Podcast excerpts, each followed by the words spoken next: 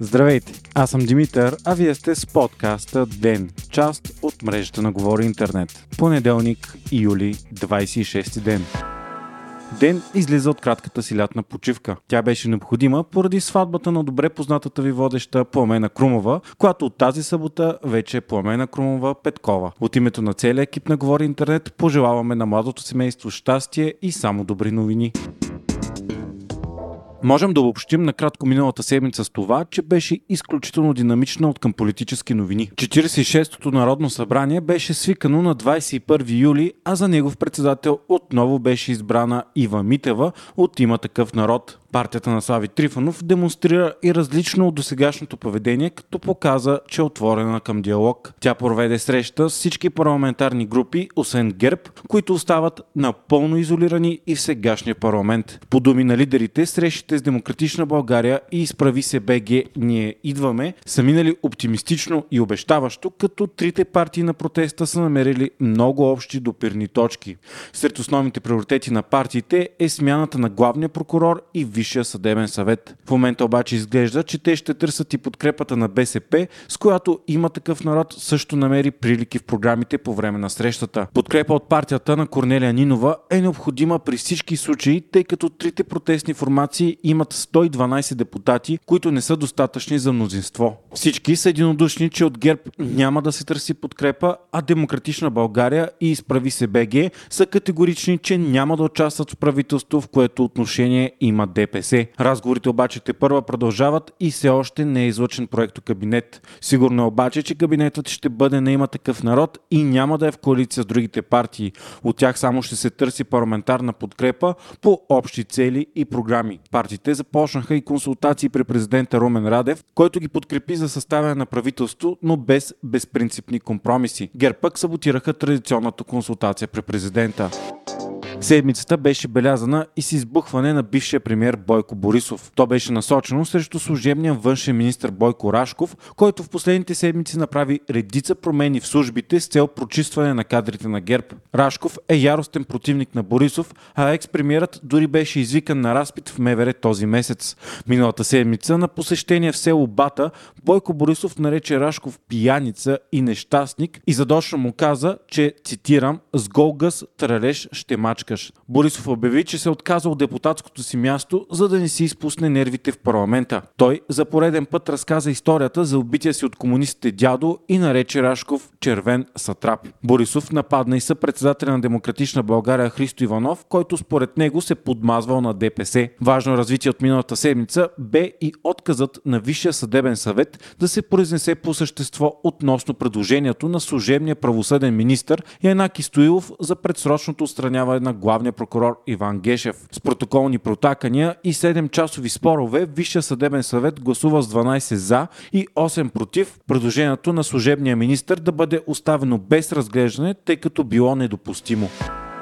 Положението с коронавируса у нас постепенно започва да става обезпокоително. Въпреки, че новите случаи все още са малко, те започват плавно да се покачват. Повечето експерти предупреждават, че страната ни може да бъде ударена от тежка нова вълна на коронавируса още преди есента, заради доминиращия много по-заразен делта вариант. След като към средата на месеца имахме по около 50 нови случая средно на ден, за миналата седмица те са около 100 средно на ден.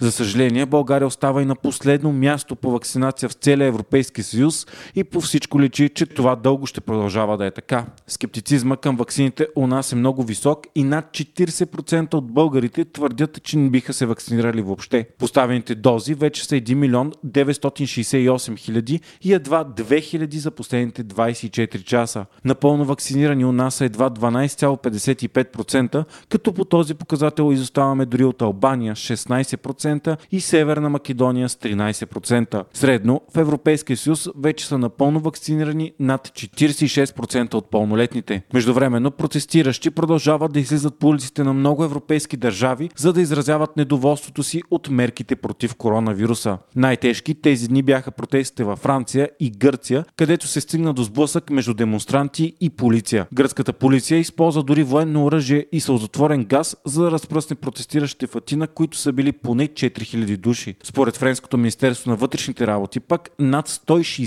000 души са протестирали във Франция само тази събота. Там повод за протестите е идеята вакцинацията да стане задължителна за здравните работници, а достъпът до ресторантите да е само за вакцинирани граждани или такива, които са преболедували или имат негативен COVID още от деня. Състезателката по спортна стрелба Антуанета Костадинова донесе първия златен медал на България на Олимпийските игри в Токио, които текат в момента. Тя спечели сребърния медал в категория въздушен пистолет на 10 метра. Костадинова остана на косъм от олимпийската титла, като дълго водеше пред състезателката на Русия, но остана накрая с по-малко от точка зад нея 239,4 точки срещу 240,3. Това е третото участие на Костадинова на Олимпийските игри и първи не нейн медал. Медалът е и първият на България по спортна стрелба от 2004 година насам.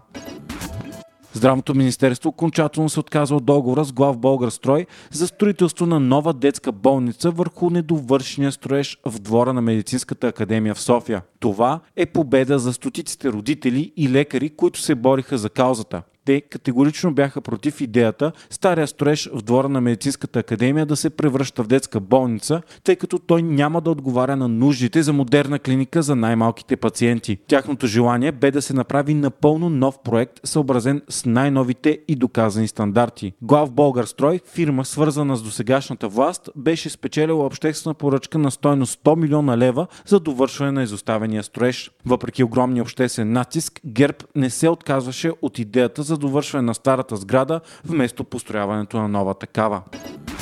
Бюрото за контрол на специалните разузнавателни средства е установило поне два случая на неправомерно подслушване на участници в протестите през лятото на 2020 година. Това обяви самото бюро в сайта си. То в момента проверява над 80 сигнала от граждани с твърдения за незаконни подслушвания. За пръв път за такива подслушвания от страна на предишната власт към опозиционни партии и протестни формации обяви Атанас Атанасов от Демократична България. След това служебният вътрешен министр Бойко Рашков потвърди, че между 2020 и 2021 са били подслушвани десетки опозиционери. Прокуратурата започна разследване по този казус, но не намери нарушения.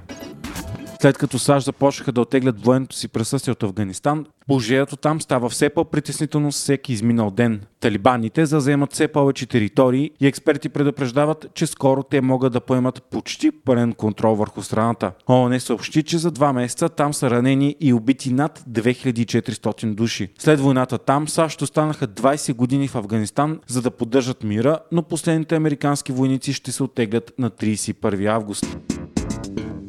Вие слушахте подкаста Ден, част от мрежата на Говори Интернет. Епизода водих аз, Димитър Панелтов, а аудиомонтажът направи Антон Велев.